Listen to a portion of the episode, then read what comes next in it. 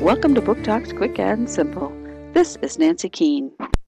14 year old Sophie rescues Otto, a young bonobo chimp, from an animal trader while spending the summer at her mother's bonobo sanctuary in the Democratic Republic of Congo. Otto is in bad shape. He's malnourished and beaten and missing two fingers. The locals are superstitious, her mother explains.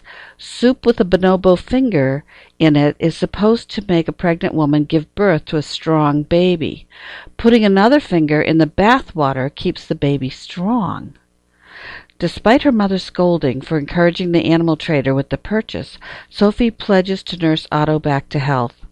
Bonobos share 98.7% of human DNA, and like human babies, bonobo babies bond with their mothers. When Sophie's mother is on a research trip, the president is assassinated and war breaks out. Sophie has a chance to return home to her father in the United States, but cannot bear to leave Otto. Instead, she runs. She and Otto escape into the bonobo enclosure.